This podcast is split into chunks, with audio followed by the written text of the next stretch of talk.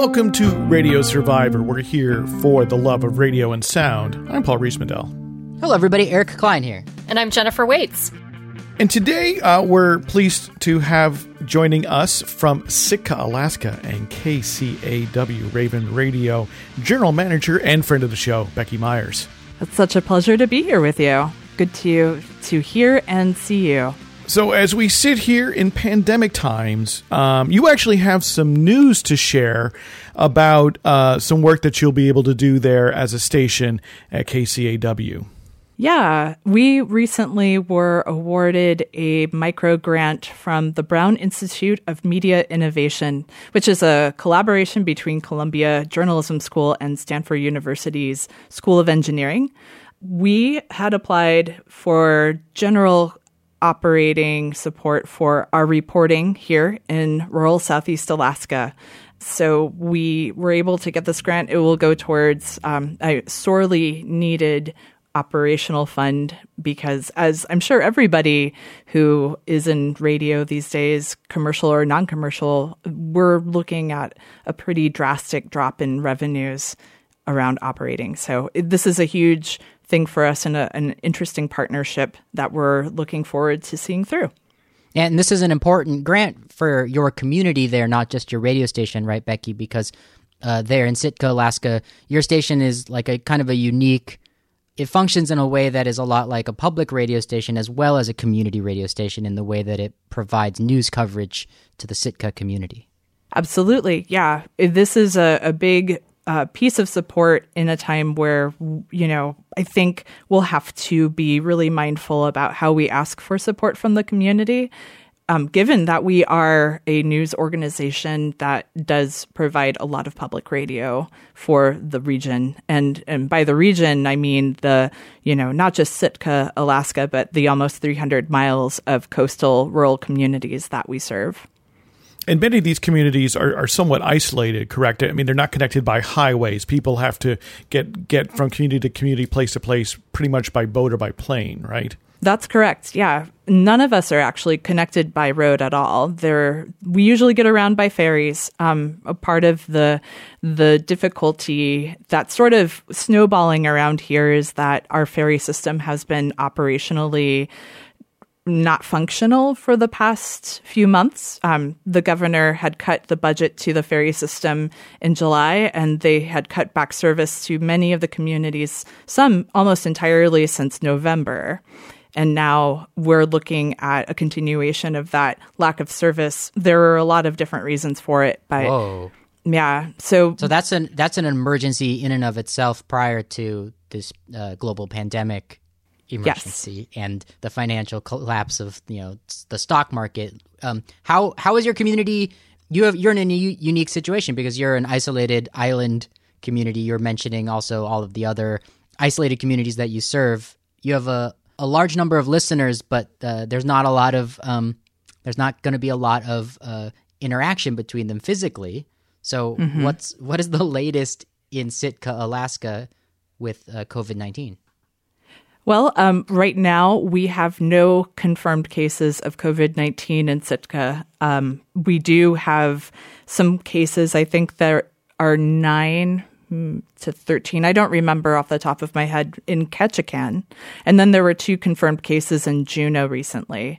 Um, our one, uh, one death in relation to COVID 19 was a Petersburg man, but he had passed away after a long, um, uh, a long time in Seattle, Washington. So, but uh, per the CDC's rules, you know, your, you know, uh, state of origination is the one that gets the quote credit. Mm-hmm, mm-hmm.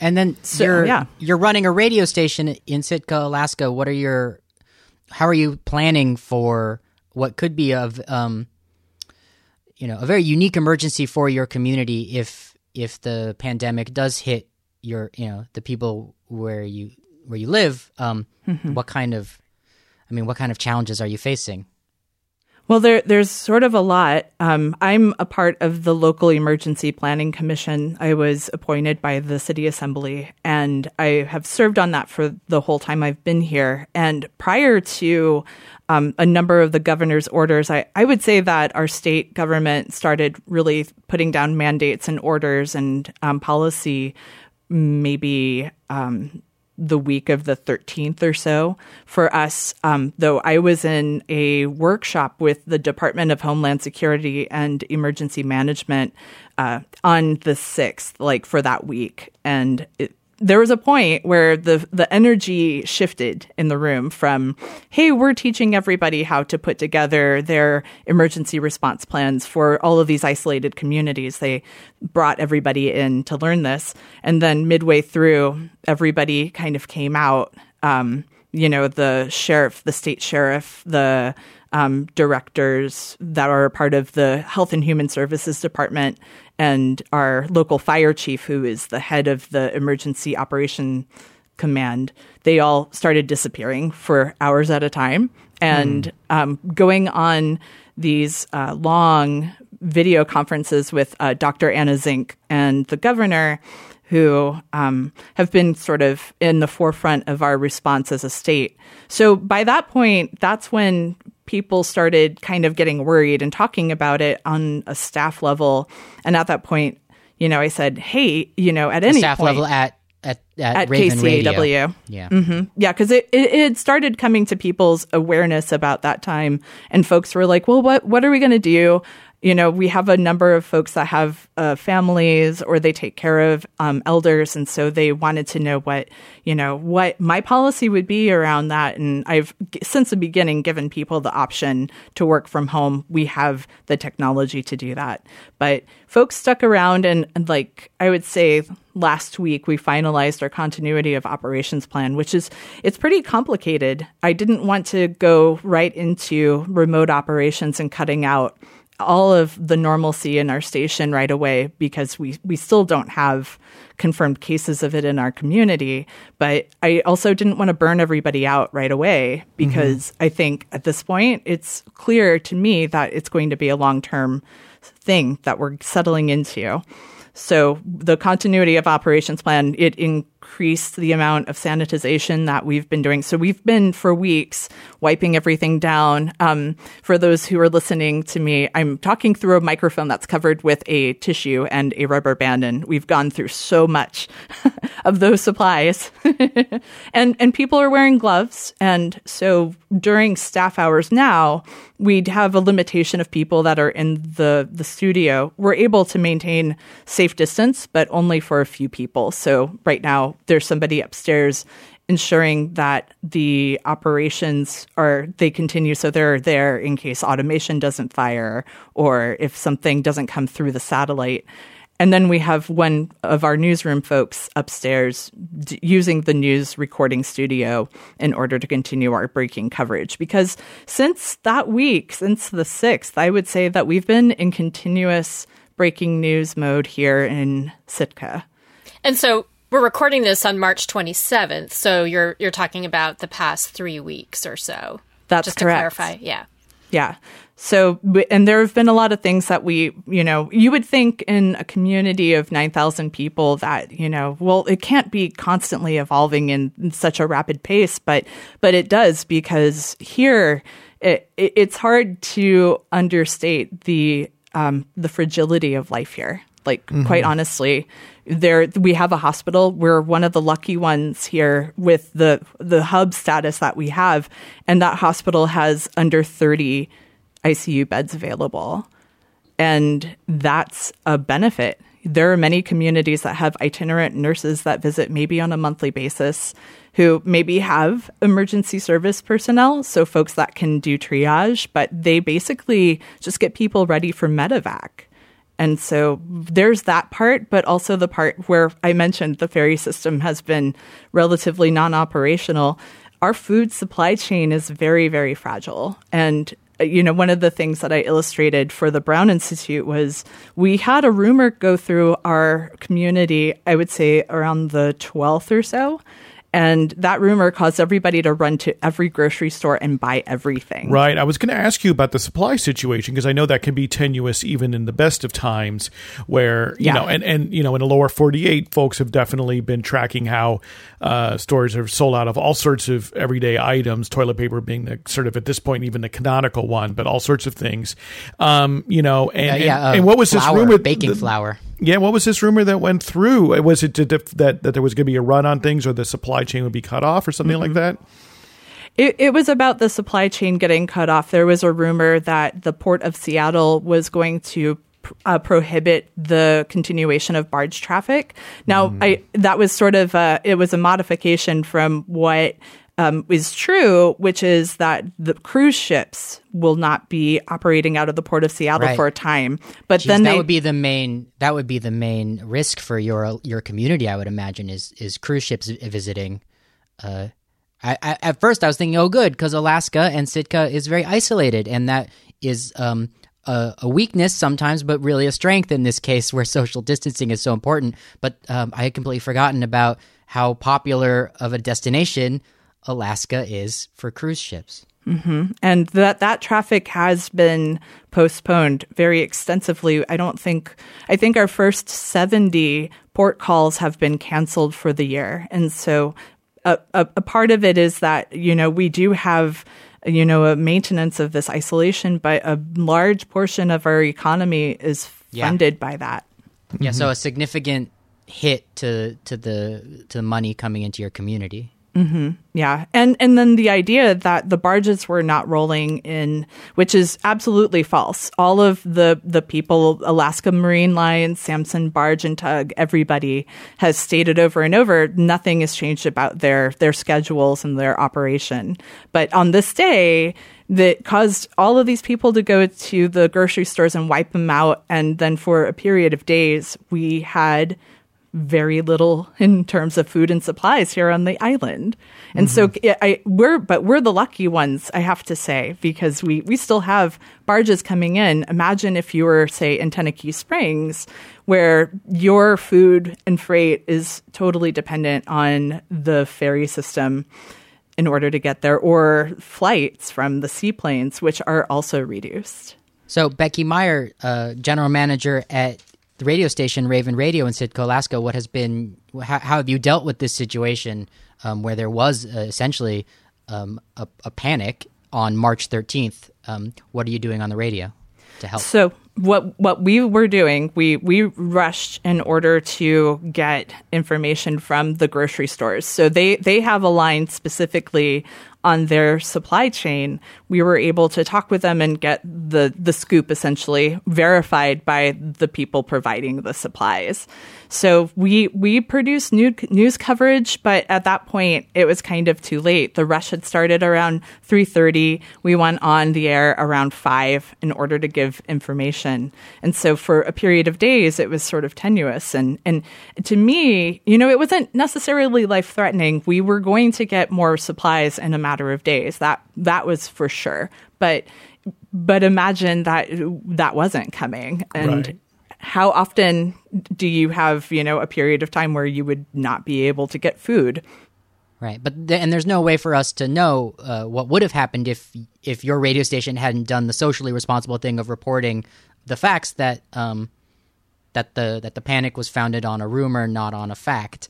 Um, but I have to imagine that you did a lot of good, especially for people maybe who didn't have the opportunity to run out and buy food, but at least they could hear on their radio there will be food. Yeah, there is there is a psychological effect right there where Yeah. it, it where it's if if you know I arrived at the grocery store too late ostensibly and I and I worry that well now am I am I out of luck for an extended period of time to have that my fears assuaged at least somewhat through some better information I can see how that that can be critical um you know in as much as also helping to reduce people's demand of, of needing to feel like they need to go out and and also uh, stock up lest there be nothing left for them Yeah.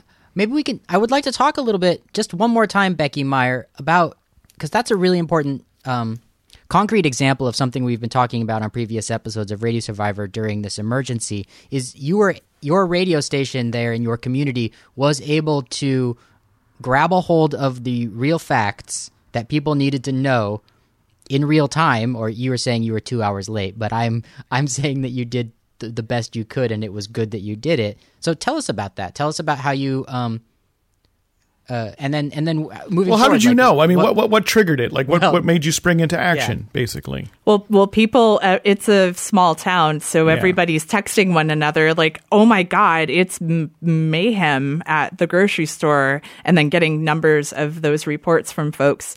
It triggered us to go and talk to the grocery stores and check in with our barge companies. Because part of it is the grocery stores have their idea around what is happening, but we needed to confirm that information, and and that has been the big theme around our coverage is making sure that we're doing our our literal mission, which is to provide reliable public information through our reporting and and and going above and beyond that as well. We have been working hand in hand with our public health officials, with the regional health consortium, with the emergency operations, with the city in order to get information out that is true and factual. And then people come to us to tell us about, you know, whether or not their store is closing, what's the food distribution schedule for the school district because while they're closed, they still need to provide food to folks that have financial need. And how do we get the information out about that? So we we sprung into uh, action I, from I would say I started on the 12th collating all of the closures and cancellations and then we turned that spreadsheet into a web page and that's been up on our website since with an exhaustive list of everything that's open or closed or have modified service hours. So, yeah, we have PSAs running from the health department, from our legislative information office, because while all this is still happening, the gears of state government are still turning, and people need to be able to talk to their civic leaders. And so, how how has that changed everything? We let people know how to call in, how to get in touch with their their policymakers.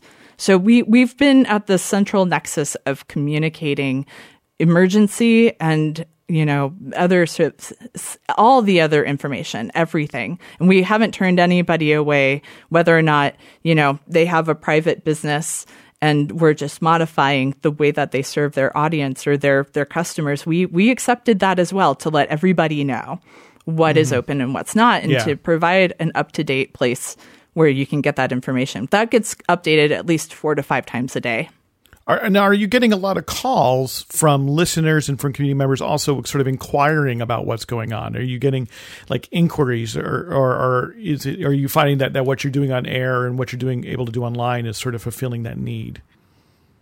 Well, we, we get news tips, and the news tips are generally rumors, and or they they surround kind of instances that can't be proven at this point. We last week ran a, uh, we had somebody who had traveled to New York. Her mom had tested positive for COVID nineteen, and she learned about it as she when she came back before quarantining herself. So she had been in the community, wanted to remain anonymous, but share, you know, how she couldn't have known that she was exposed to it, that she was going about her day, and the kind of guilt and the other issues that might prevent somebody from self reporting if they had been exposed to the virus. Ultimately, we, we ended up finding out that she tested negative, but we wanted to share her anonymous you know story so that folks could understand like oh yeah it, it is kind of a guilt ridden thing. It's a difficult you mm-hmm. know kind of situation and how do i identify if i'm a, a risk for the people around me. And now we're getting calls all the time like oh well my boyfriend's sister you know visited oregon and like all of this. And you know sh- i think they got a test but we're not following up on every single one of those. So Yeah. the, those are the kind of news tips that we're getting in is uh, a lot of like, well, I hear so and so did so and so, and now we think they need to be tested, and we're we're not here to stoke the fires of panic because that that can so easily happen here. We're here to provide factual and real information that gets verified. But you may And have Becky, opened up a what are- conduit there. It, it sounds like Jennifer. Oh yeah, and, well, and I'm just curious, like on a broader view, what are the current restrictions within Sitka? What it, it sounds like I think I saw that you have a hunker down order, which was a new term to me. Mm-hmm. So um, the governor has passed mandates for all restaurants, bars, and entertainment direct service type things to basically shut down unless they can provide delivery or pickup services. Hunkering down, yeah, here it, it's such an interesting thing, but it's essentially shelter in place and minimize even the amount of time that you go out to get groceries or go to the pharmacy.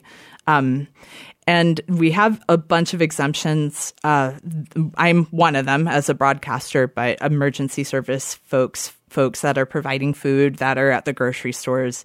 Um, there, there's a pretty big list that we list on our website, kcaw.org. Mm-hmm. Um, but there's also a travel restriction that the state has mandated that if you have traveled at all, and any amount of time. If you're returning to Sitka, you need to go into quarantine for 14 days. And that has a penalty of $25,000 fine, or I think there may be jail time as well. But people are taking it really seriously up here. And I think for good reason. If we look at the history of, say, the Spanish flu in Alaska, it infiltrated all of the villages to an incredibly catastrophic degree. And I know that our government officials here and health providers are, are very concerned about making sure that, that the contagion doesn't spread to places that may not have any any health anything in their community. That's the voice of Becky Myers, general manager of KCAW Raven Radio in Sitka, Alaska. The Spanish flu that you're referring to, Becky, right, is the that was like 1918 mm-hmm. time period. So there's still a, a, a legitimate historical memory of what what a global pandemic can do to the small communities in Alaska. Mm-hmm. Exactly. I'm curious. Um, we've been we've been thinking a lot about how listenership might be changing in light of the global pandemic. And are you getting a sense that people are listening to your station more or in different sorts of ways? I'm curious about that. So we have a sense a little bit about that. I know whenever we go off the air or something wrong happens, like automation just it we have a new system here. We just implemented it by the time all this started to happen and so we're learning how to program things in. And when something messes up, we get tons of calls. Like we we know that people are on it all the time because of the way that they interact with it when something's wrong but also um, we we're on an island where there's 14 miles of road, and so people can't be in cars for very long. But they are all listening on the radio or streaming in their homes for sure here in Sitka. I know that there are a lot of people listening in our, our listening communities um, you know, where where the signal is you know viable. Sometimes it's not because thanks satellites, but um, yeah, the sense I'm getting is that people, because of quarantine and being hunkered down, are listening to Raven Radio for updates on a pretty obsessive basis. Mm-hmm. And our our hub, you know, again, we only have about 9,000 people here. Um, we had, as of last week, 6,000, almost 7,000 people have accessed that unique. Wow yeah, unique visitors on that particular page since last week, and I imagine that number has gone up substantially. And are you getting requests for particular types of programming or content? Are people asking you, I really want more information about this particular question I have or topic area?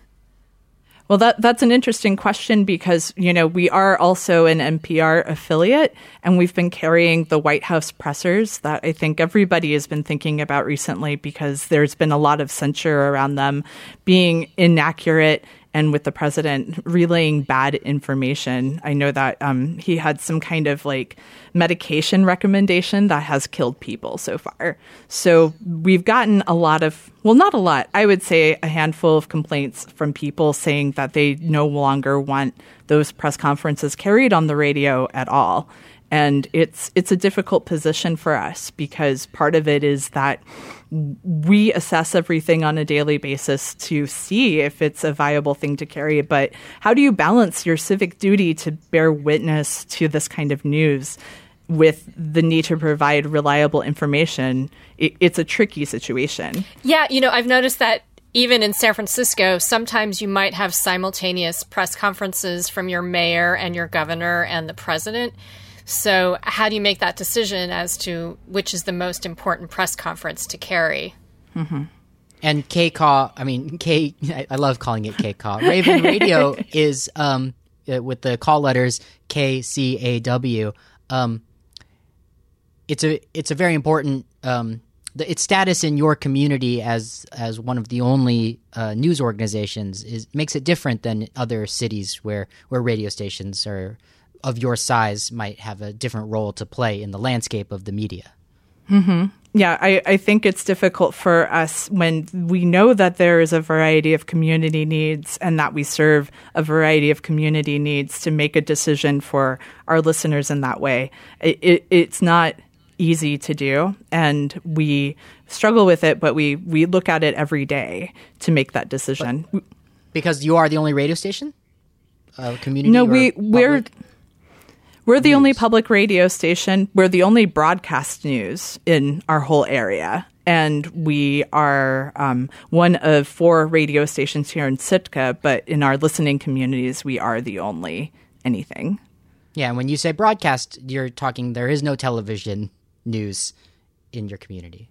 Yeah, not not any sort of locally originated news. Um, we do have a daily newspaper, but they've scaled back their operation as well. They're no longer delivering home newspapers anymore. They have closed their doors and while they've opened up their online portal for folks to be able to access things freely, and you can get a paper from where you would get a paper if you went out for free, but for somebody who's quarantined, that's impossible. So we we're we're kind of ever constantly making sure that enough information gets out that's on both our spectrum and digital channels.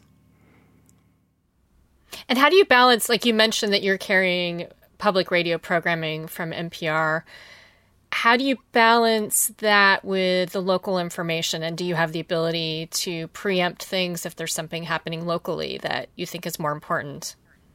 We do have the ability to preempt anything if we want to. Um, we we just make these decisions on a daily basis. But if there's something that needs to be covered live at the city hall with our local government putting out another order or something, we've we have made the decision to go to cover that live with a reporter doing an analysis and breakdown as well. Um, we have cut back our volunteer programming pretty substantially, especially during the time that staff are in the building, because it's my aim not to have more than two people in the building at any given time we do have volunteers with the understanding and checking in on them about wiping everything down and taking good care of the space, and that this is a privilege that will be unfortunately ended if we do have a confirmed case in Sitka. We will be changing the door codes and locks. So that that but that's something we've communicated to everybody every step of the way. We, our continuity of operations plan has been sent out to everybody the board, the volunteers, the staff worked together to create it. We wanted it to be, you know, not just us making unilateral decisions, but our community, since they this is their station, this is their space. Right. We and when you say everybody, Becky Myers, you are you're referring to everyone in your radio uh, in the inside of the building radio community as opposed to everybody on the outside in the listening community. Right. Yeah. We we didn't. It's it's an intense plan. It's several pages long. Yeah. It has a number of contingencies, and and how we roll back is something that we're still working on. So you know, the the situation is so fluid. We've had to pivot pretty extensively even now, but we have a guideline that gives us at least a, an understanding of where our capacities are and how to make it so it's possible that you continue rolling a 24 hour a day station that provides local news in a really meaningful way without burning out one or two people. And when did you come up with that plan initially? Is it something that you modified? Did you previously have a plan in case of emergency that you modified, or is this a brand new plan that you created as the COVID 19 crisis mm-hmm. emerged? It, it, it's a brand new plan. We do have emergency contingency plans in place, but for things like landslides or active shooters in the harbor or tsunamis, things that happen have a more we have had those things happen and so we have an ability to broadcast from um, a shelter if there's an evacuation that's necessary but this is a prolonged and uncertain kind of thing where we still have access to our building and our broadcasting utilities but we have to m- minimize the amount of contacts and contamination that can happen. And so that's been the the challenge and why we rewrote it. But luckily, um, public media is pretty amazing. I I am truly impressed by the amount of information and the flow of information that's come from all of our colleagues at PRPD, the public radio production directors. I don't know what that means. I think it's moment. public radio program directors. Yeah. Okay. And and the NFCB, the National Federation of Community Broadcasters, everybody has been sharing everything. So from their continuity of operations plans to how to redo fundraisers to sharing content even that has been an incredible showing of solidarity across non-commercial broadcasters and we definitely were informed by that. And that is the voice of Becky Myers, General Manager of Community Radio Station and Public Radio Station KCAW in Sitka, Alaska. Friend of the show. Becky's been on a number of times before. We did kind of, uh, you told us all about uh, the unique position of uh, KCAW there in Sitka uh, about almost a year ago. And so uh, folks yeah. may want to go back and, and listen to that episode. We'll have it in our show notes at radiosurvivor.com slash podcast. Of course, this is Radio Survivor. We're here for the love of radio and sound. I'm Paul Riismandel, and also with me here is Eric Klein and Jennifer Waits and you know we're talking about how you know covid-19 and the pandemic is affecting stations in all these different places. And you know as you've heard over the last half hour or so you know sitka is special and southeast alaska is special because communities are much more isolated than even many rural communities here in in the lower 48 and therefore rely a lot on communication like radio which is durable and does in fact outlive uh, in many ways uh, can be a power outage or loss of internet and things and things like that. And, and so Becky, I want to ask you if you've seen any changes. I don't know if you monitor this your your internet streams, right? Because I'm sure there's some some segment of your audience that does rely on your internet stream at least at times. Are do you seeing more demand? Are you getting any feedback about that? Um, I, it looks like we have a pretty we do have an increase. Where it comes from, though, is from the lower 48. We've seen huh. a lot more people trying to connect with their families in this way. They are monitoring what's happening here. So, in case, you know, you have somebody in Angoon, you a family member, you can't necessarily get in touch with them all the time. But if you listen to the public radio station, you can understand that either like they're under emergency orders or or what's happening because we we also report on our listening communities outside of Sitka. So that that's where I've seen the increase in traffic. Um, otherwise, it looks the same when it comes to things mm-hmm. happening here. Um, people are streaming in Southeast Alaska. The internet is not bad everywhere, but it's also uh, highly variable. In Port Alexander, you don't have as much continuous streaming access, and so you rely on the spectrum. And that that's the case in a lot of our communities. And by the spectrum, you definitely mean your, your terrestrial broadcast.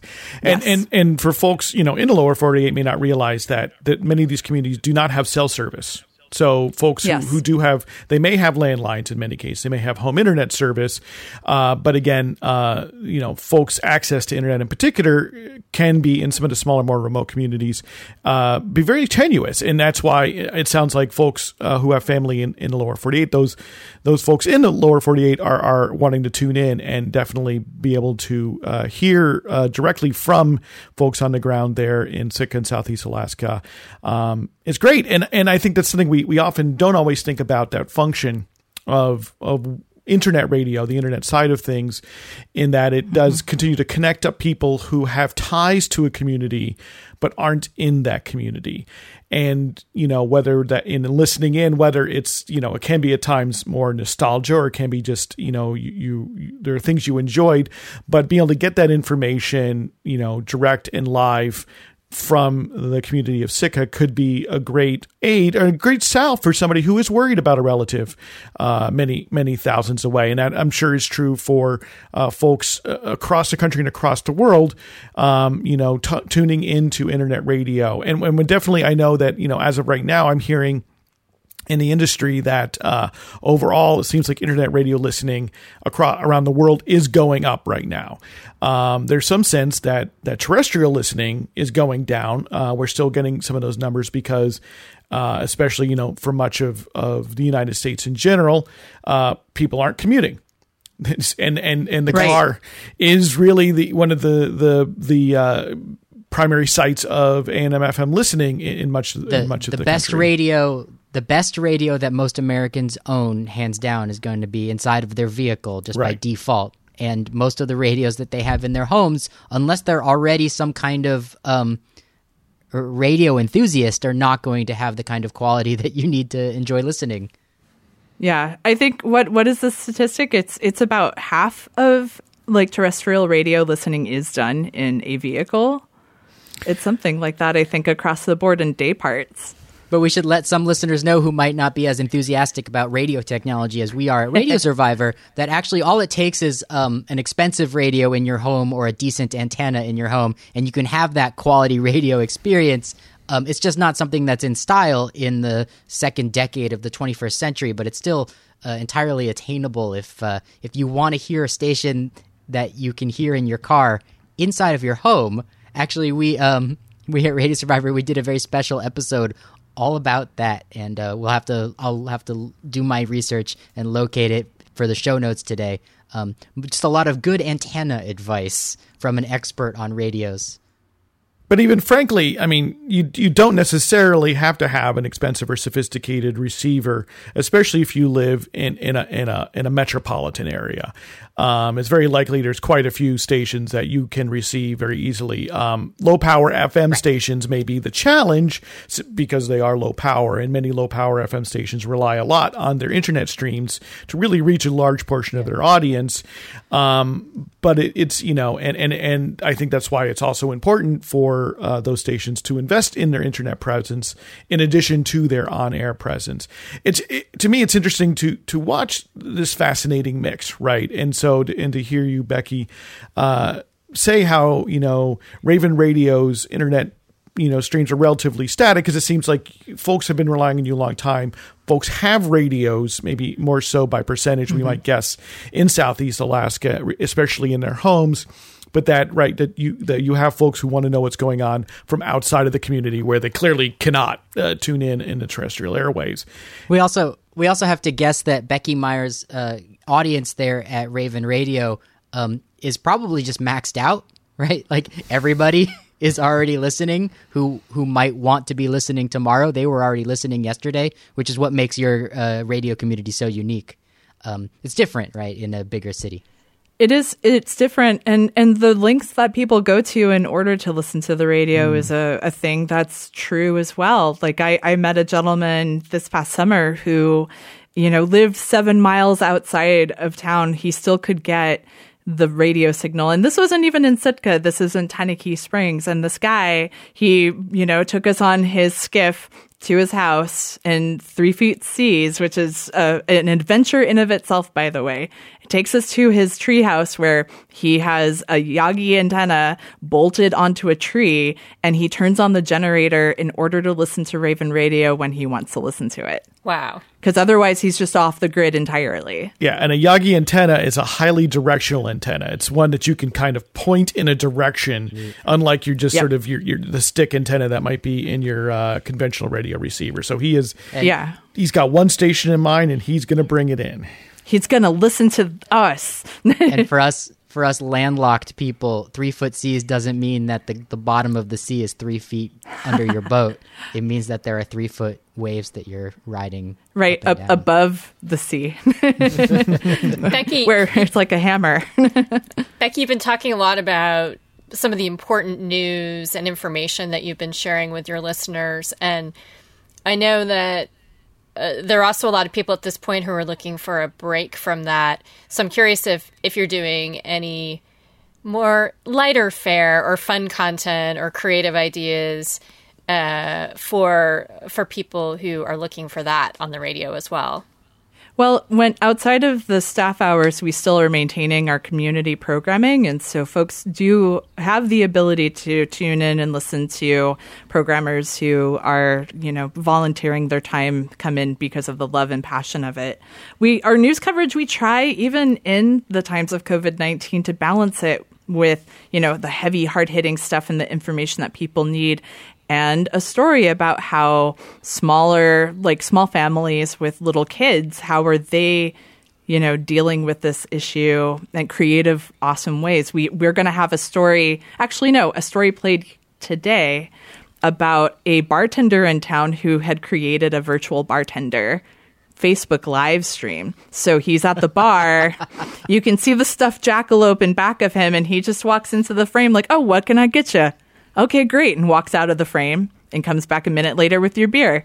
That's awesome. And then wait, and is that person, that individual bartender, is are they listening to you individually? No. Well, I a... we we we we um, interviewed him, so we okay. we have you know like the, I guess people the, are chatting to him maybe and... on Facebook Live. I guess right. You can yes. you can chat back.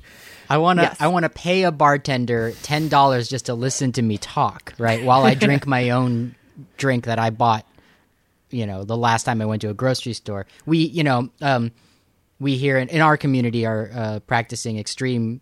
Uh, uh, the social distancing was was weeks ago. We're now in the um, in the uh, shelter in place phase. Mm-hmm. Uh, at least for us, I I know that it's possible that outside of um, the states of Oregon and California, uh, and New York City, there's a whole there's a spectrum of of how people are dealing with this. So I, I shouldn't assume that people understand just how badly I would, um, just how high the market value is for eye contact from someone who will listen to my story while I while I drink a drink um, I'd pay highly. We'll have to have a link to that story in the show notes because I can't wait to listen to it. Becky right. It, it, it is on our, our website. We have a COVID 19 info hub. And so that story is linked along with the, there's this whole teddy bear hunt scenario going on as well. People are hiding or putting uh, teddy bears in like disparate places, and kids are encouraged to find and note where the teddy bears are. And then people just talk amongst themselves, like,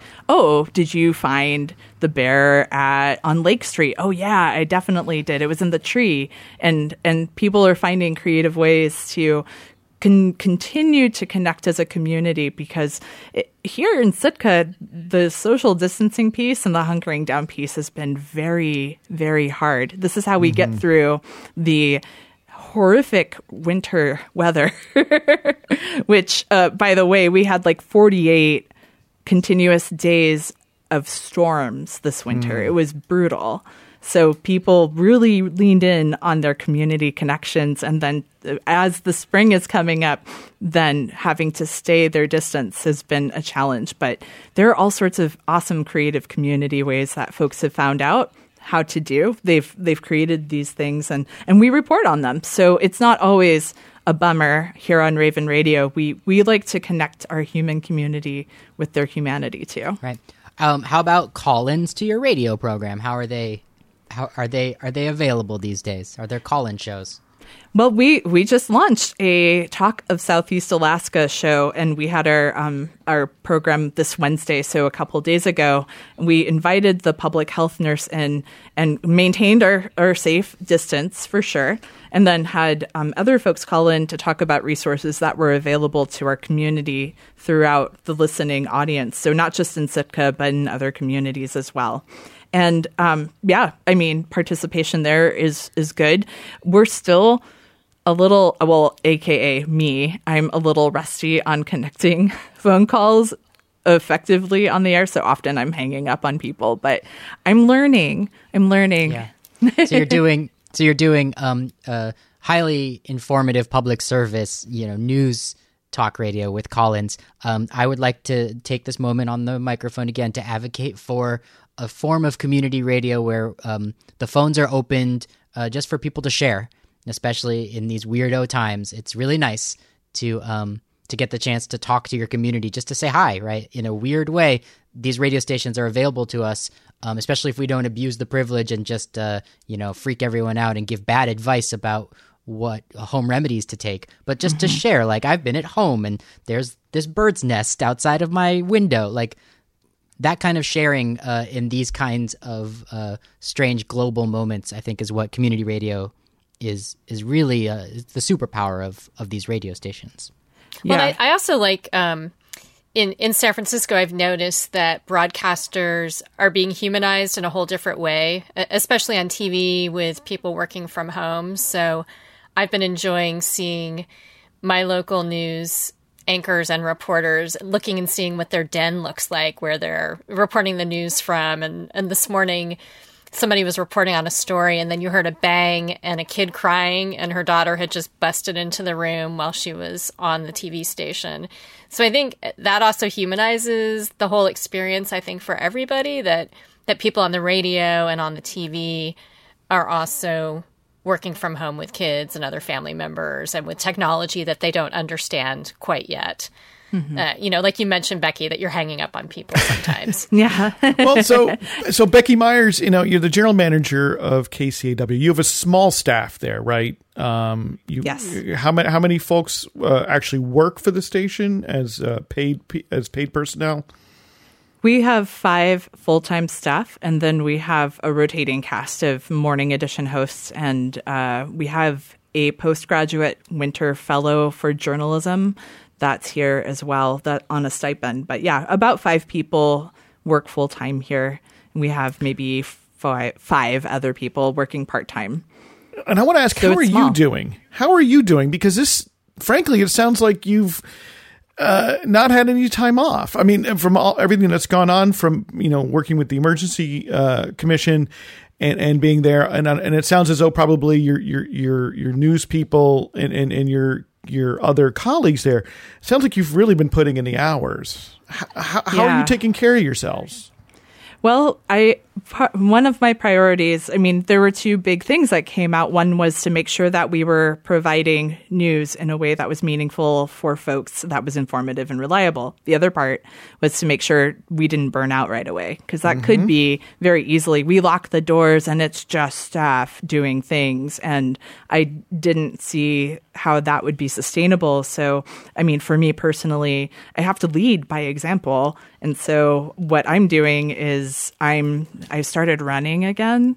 I've stopped drinking alcohol entirely. I have a very set bedtime and I make sure to connect with my resources that I need for my mental health. So, mm-hmm. journaling or being okay with being present with my feelings, which are sometimes super high strung because you're all stressed out and I am mm-hmm. stressed out, you know, even just operating a station. So in a time of turmoil and difficulty, it just, it ramps up. And so I'm taking really concrete measures and setting up a schedule so that I also have that normalcy when everything is sort of not normal. Right. so I'm doing pretty good, actually. Um, and also the fact that we can only, I mean, my policy, keeping only a couple people in the building at any given time means some people need to come in in order to get their work done. So right now I'm cycling out with the program director. Uh, yeah. Right. And then we'll cycle out with the development director. And the newsroom has, I mean, I wanted them to have as much autonomy and space to operate as they needed to. And so they're not on coverage in that way. They're doing their work, and we're making sure that the radio station stays on. And uh, Paul, you just asked Becky Myers to tell you about the paid staff at at Raven Radio. Becky, tell us about your volunteer. How many volunteer uh, workers and community members are there, and how are you helping them do their jobs? So uh, we we have a lot of community volunteers, and we um, I think we have about seventy people who cycle through on air shifts normally. Um, we again we've stopped volunteer programming during the day part, so from nine to five when staff are in the building, just so that we can reduce the amount of contacts that somebody might have um, we don't have volunteer programming. So what, what, are you do. what are you playing then? Are you keeping an NPR feed? Are you playing archive programming? We're we're playing uh, a combination of different things. We found um, affinity kind of programming for what would have been in that slot. So if we had a folk program, by a volunteer, we've replaced it with a folk program from PRX. Or mm-hmm. we normally do have quite a few hours dedicated to BBC and NPR programming. So in in from nine to five, I would say we only have about four hours of programming to deal with outside of syndication. Mm-hmm. So it, it wasn't a huge lift, but we tried our we tried to be intentional about how we replaced um, live programming with something that um, sounded similar. So we have a, a gentleman that comes in, he's Tlingit, and he has a show called Indigenous and Other Expressions, and we've put Indigefi in its place, which is a great Native Voice One um, uh, Koahnic pro- broadcasting program. So it's something that um, that fit that bill, and mm-hmm. and and it's still you know, at least is exposing people to the humongous, beautiful, and wide universe of indigenous music. Right. And have you heard from your audience with regard to the, the change in programming, or have you been explaining it on air? We explain it on air so that we're letting people know we do sound different. And the reason mm-hmm. why is because we're reducing the potential of Raven Radio being the vector of the, the pandemic. So I think a lot of people have accepted it. I mean, generally, Raven Radio listeners have been so forgiving for our technical difficulties and, and things that are happening. And so I think for now, everybody is understanding of the position that we're in and knowing that we're trying to keep it as local as we can for as long as possible, but there will be a time where we would have to stop that. Mm-hmm. And then roll it back. And then how are those programmers feeling? Because I know I know there are a lot of people who that's sort of their therapy every week and their creative outlet is to be on the air. Mm-hmm. So how are they handling not being on the air? Well, you know, in different ways. Our folk, there's a the person that comes on uh, from ten to noon, and he has a show called Trail Mix. And what he's done is started a Facebook group for folks to play music live to one another. So he's doing it that way and making set lists still and providing that to people in our community. So he'll post it on the the chatters page. We have a, a private Facebook group for Sitka, and he's shared that with people there and on his Facebook feed. Um, we've also offered because there we let me roll this back. When this all started popping off, we offered programmers who were particularly vulnerable to the disease, who may feel uncomfortable with coming in anyway because of this. We offered them the chance to step back from their programming. And so it created kind of some natural holes. And so for folks who were like, I really need this therapy, I really want to be on the air, we were like, is it possible for you to come in, say, in the evening to do a program? And you can play whatever you were going to play, but at a different time. And a lot of people have been cool with that. Got it. Do you have any provision now or, or in in the plan to uh, to have remote broadcasting or to allow maybe programmers to create their broadcast at home if they have the capability with you know uh, record to a computer or something and then upload it to the station?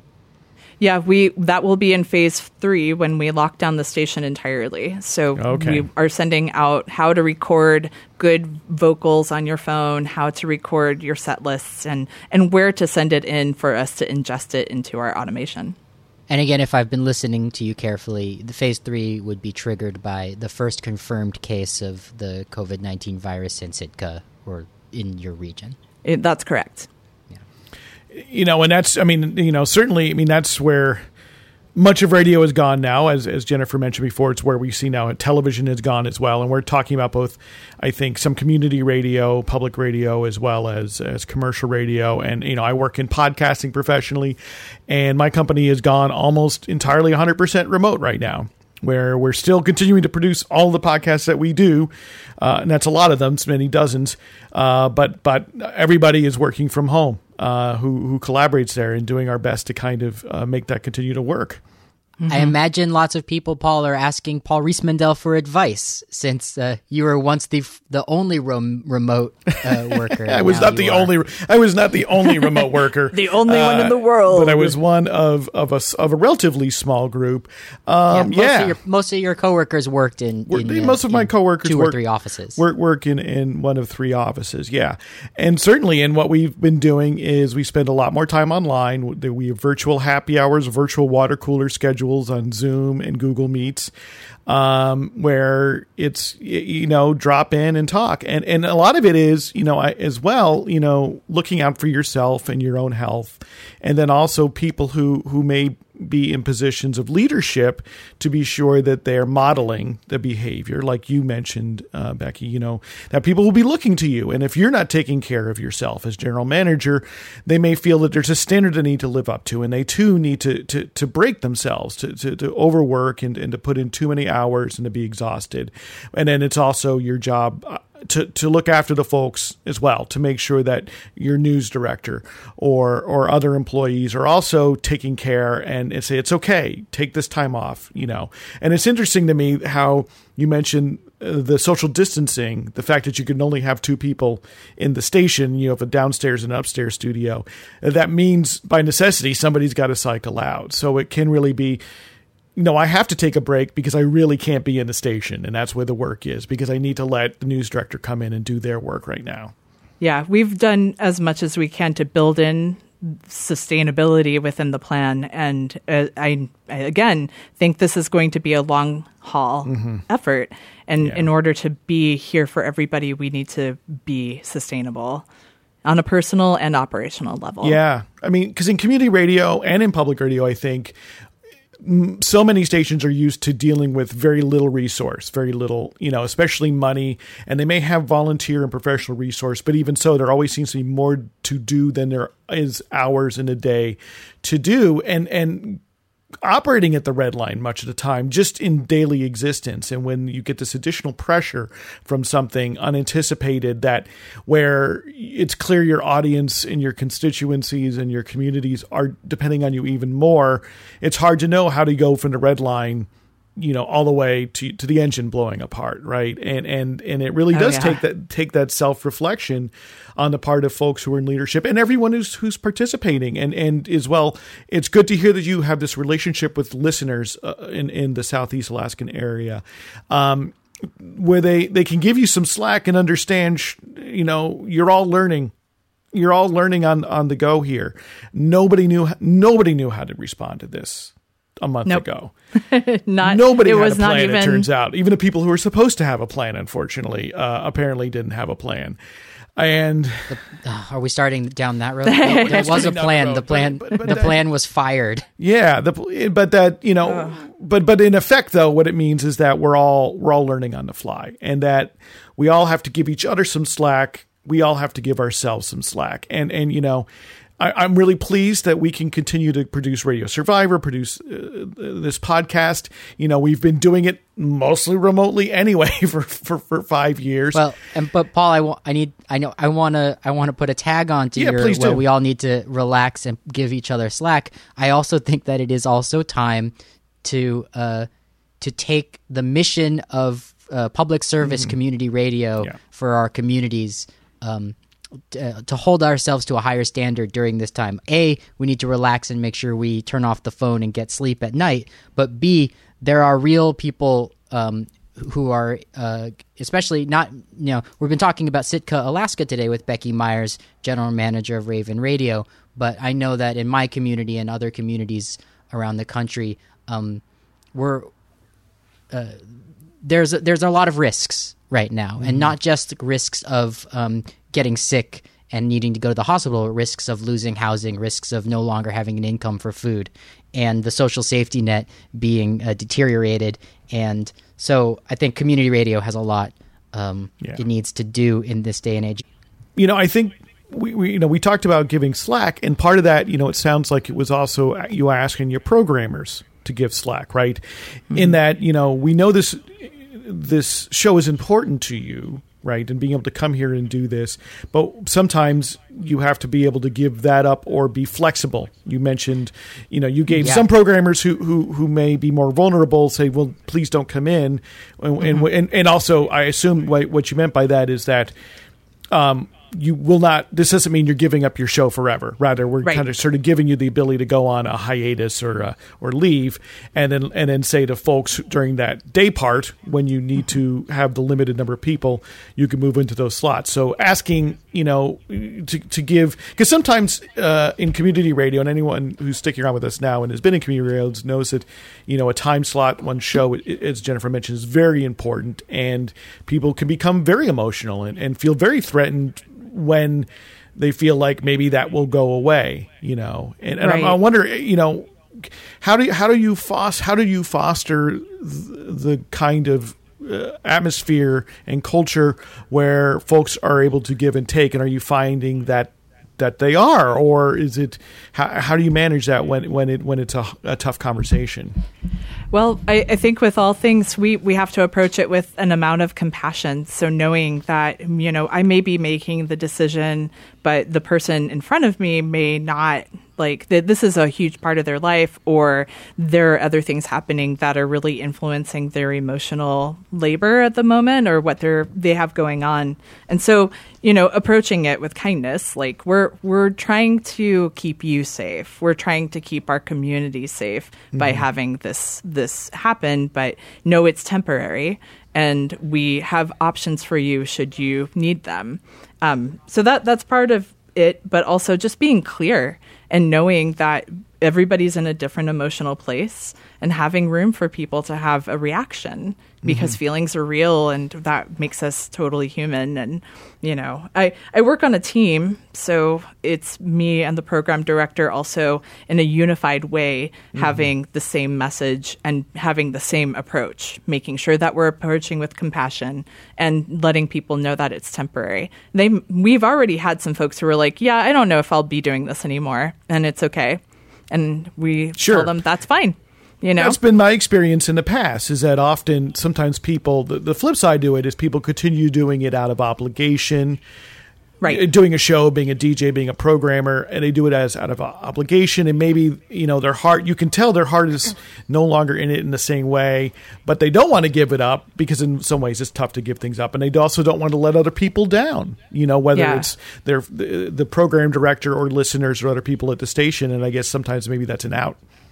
There's a lot of influence, I think, in, in people having a spot. And I also, you know, I, I think I may have said this a number of times. I've been on the show a few times, but, you know, my philosophy is that, you know, people, folks are on the radio. We're on the radio at the pleasure of the station. So mm-hmm. if, if something happens in terms of like this, where we need to have some space in order to ensure the health of our community, then we have the right as the people in charge to say, look, you, you can't be on the air or in the building at this moment. It's the same for any sort of like, you know, expectations around volunteerism and being clear about what those expectations are and, and being forthright with people who may have questions about it or anything. So that that's been my, my my personal philosophical approach to it anyway because who who's doing all the like heavy lifting in this we're all working in this as a community but you know I, I have to be aware of the staff's health and the health of the people around me and the maintenance of the license and all of the equipment. Right. like all of There's that. re- it's complicated. There's a responsibility, i- i- i- and, and sometimes you know, unfortunately, in community radio, um, it's easy for an individual staff person or really volunteer to lose touch with the responsibility back to the listenership whether they are listener member sponsors or they're just listeners in the community and i don't mean just but um, you know and and effectively in many ways to to to a board of directors and and to other groups or that you may have ties with in the community. And and you know those ties can run deep and that uh, sometimes a- individual a little bit of individual sacrifice is needed uh, for for the good and health. And you know in everyday operations sometimes that feels less urgent i think than in a time of pandemic and you'd hope that people would be able to to see through uh, clearly clearly to that. Um, but um, but it sounds like you've been able to, and it sounds like you have sort of a tradition there at KCAW in Sitka, Alaska, of of inculcating in your volunteers a sense that that they do are serving at, at the pleasure of not just the station, but really the pleasure of the community. yes that's exactly it very cool. You know, I, and it's it's you know, be, as someone who's been in and around community radio for, for too long, you know, I've seen many different sides to this, as, as have you, right, uh, mm-hmm. uh, Becky, because you've been involved in stations, uh, including, you know, we met when you were here in, in Portland, Oregon, when you worked at uh, KBOO. Uh, KBOO, the community radio station here, you know, which is a which is a fifty year old station, you know, and yeah, there, there there could be a lot of history, and there are some folks who've been there nearly since the beginning, and and um, where it, it, it, can be tough to manage. And it's it's good to hear that you that you that you are, and and, and I loved hearing how you mentioned you let people have their feelings. Uh, I think that that's that's a good it's a good point to for anyone who's in a in a, in a community radio management situation. we all have them to know that. Yeah, I can't let that go by though, Paul, without mentioning that 50 year history is also uh, something that is celebrated at KBOO in the mm-hmm. last episode where uh, the the not the last episode the penultimate the, Be- Becky Myers was on Radio Survivor when she first moved to Alaska and took over. Although I think we gave you a whole year. Right? you gave me a little break. we, we, interviewed you uh, to having taken over the new job at Raven Radio, but prior to that, the, the the yeah pentultimate episode. I can't use that word on the radio because I'm afraid that uh, a minority of listeners know what it means, including me. I wouldn't know what pentultimate means on the fly if listen, if I was listening to the radio. Um, you were on to celebrate the 50 year history of KBOO and talking about all of the archives and the incredible work that was mm-hmm. going into celebrating the half a century of the of community radio in Portland, Oregon, and that's mm-hmm. um there's a lot there. So yes, there's a yin and a yang. There's a good and a bad with all that history. Of course. And there's and, also an endless dialectic of existence because you can yeah. also yeah, have this super strong tradition, people who have super invested in their time and also have to be agile in your operational reality in order to keep the radio on the air, which should be the number one mission of any community radio station yeah, is to make to radio. listeners. Yeah. Well, and, yes, and, this, and serve listeners. I mean, and during the pandemic, the idea of community is front and center for everybody in the world right now. So it, yeah. as you're talking about this, I'm thinking about the communities at the radio station where, you know, there may be people who are more th- think of more their individual show and don't think about their relationship to everyone else at the station. But at, at a time like this, you really have to be thinking about your fellow DJs and show hosts right. and managers because the way you treat the station, the way you clean the microphone and the board before and after your show, like that mm-hmm. has a mm-hmm. huge right. impact on everybody else. And yeah, you know, so it's not not just the listener community, but also within the station community. And that that brings up a good point too, because I'm I'm sure that there are programmers out there that have been on their discrete community radio station who may have not seen another human in like decades of yeah. them doing the person before them and after them. yeah. yeah. And, yeah. And, and and so this really this kind of thing it, with the global pandemic, it, I think it brings it to a fore that they are also a part of the community and have to make sacrifices or just work with us in order to make a healthy community possible. Yeah, we didn't talk about on it's good on the radio show. Um, are you doing any work trying to help people like set up their um, last week and the week prior when we were talking about COVID nineteen on Radio Survivor and Community Radio, um, both of both episodes were um, a portion of the program was focused on uh, remote studios and mm. setting up setting up uh, people's abilities. I was just on a um, a community call for X-Ray where Radio Survivor airs here in Portland, Oregon, and that was also one of the discussions that took place there in that Zoom meeting of all of these uh, radio producers at X-Ray. Is um, who's going to produce from home now? So, um, is that going on at Raven Radio? Well, first, I wanted to ensure that we had our whole day kind of able to operate without input from people because it could, I mean, as we've seen already, things can change on the drop of a dime. Yeah. And so making sure that our operational continuity is yeah. set, then from there we can start to teach people and give them the resources to record from home because we we will be offering that. Who knows mm-hmm. how long this is going to be? It could be that the radio station is a hub of technology and everybody sends in their stuff and, and nobody even really touches the building for a little while. Who knows? I want yeah. people to have the option to do that. We do have a very wide range of folks that have access to you know, in the internet, which is not consistent for all of our programmers. Some people live on islands off the island that have no utility service whatsoever. And right. others just have a different relationship with technology that might make it harder for them to be able to do this. So we're giving people the option to do it. I know that some stations have made it sort of a requirement like if you if you you need to send in your stuff and I thought that that would be it's just a little too difficult and I think that's yeah. not what we ask people when they walk in the door to become volunteers like right. you you're now a producer you have to do this from afar. That's not what they signed up for.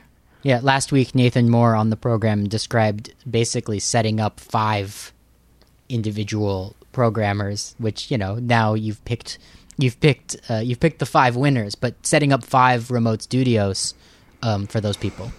So, yeah. But when you got the resources and the um, and that's the specific need, and yeah, there's a that's Virginia internet. Mm-hmm.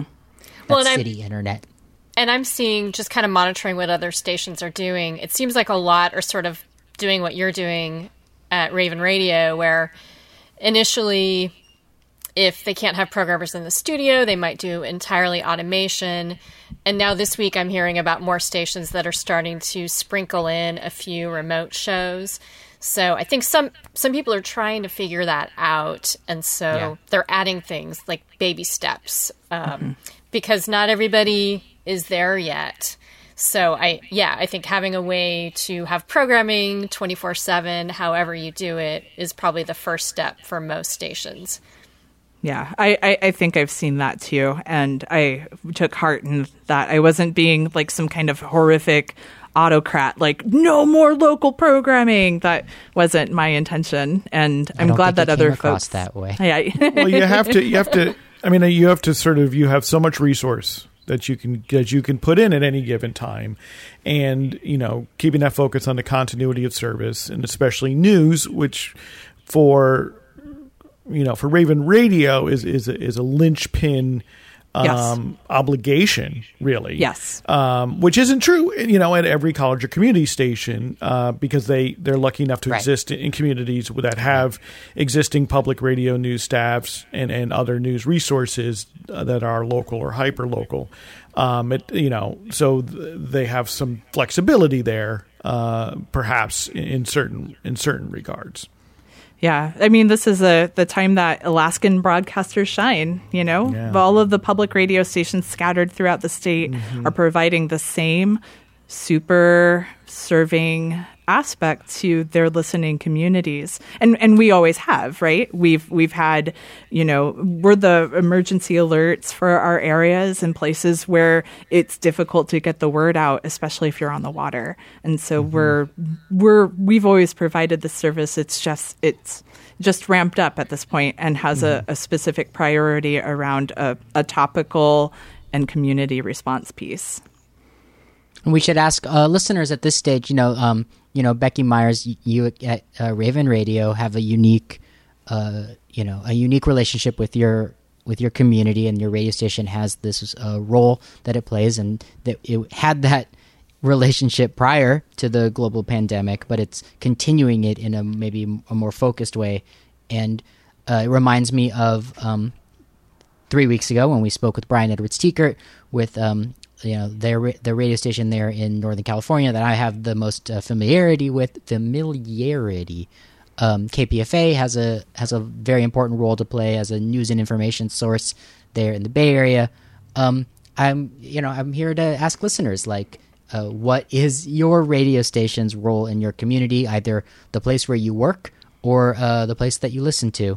You can let us know. Uh, podcast at Radio Survivor com. We would love to hear from you. We answer every single email we get from real people, so that includes you.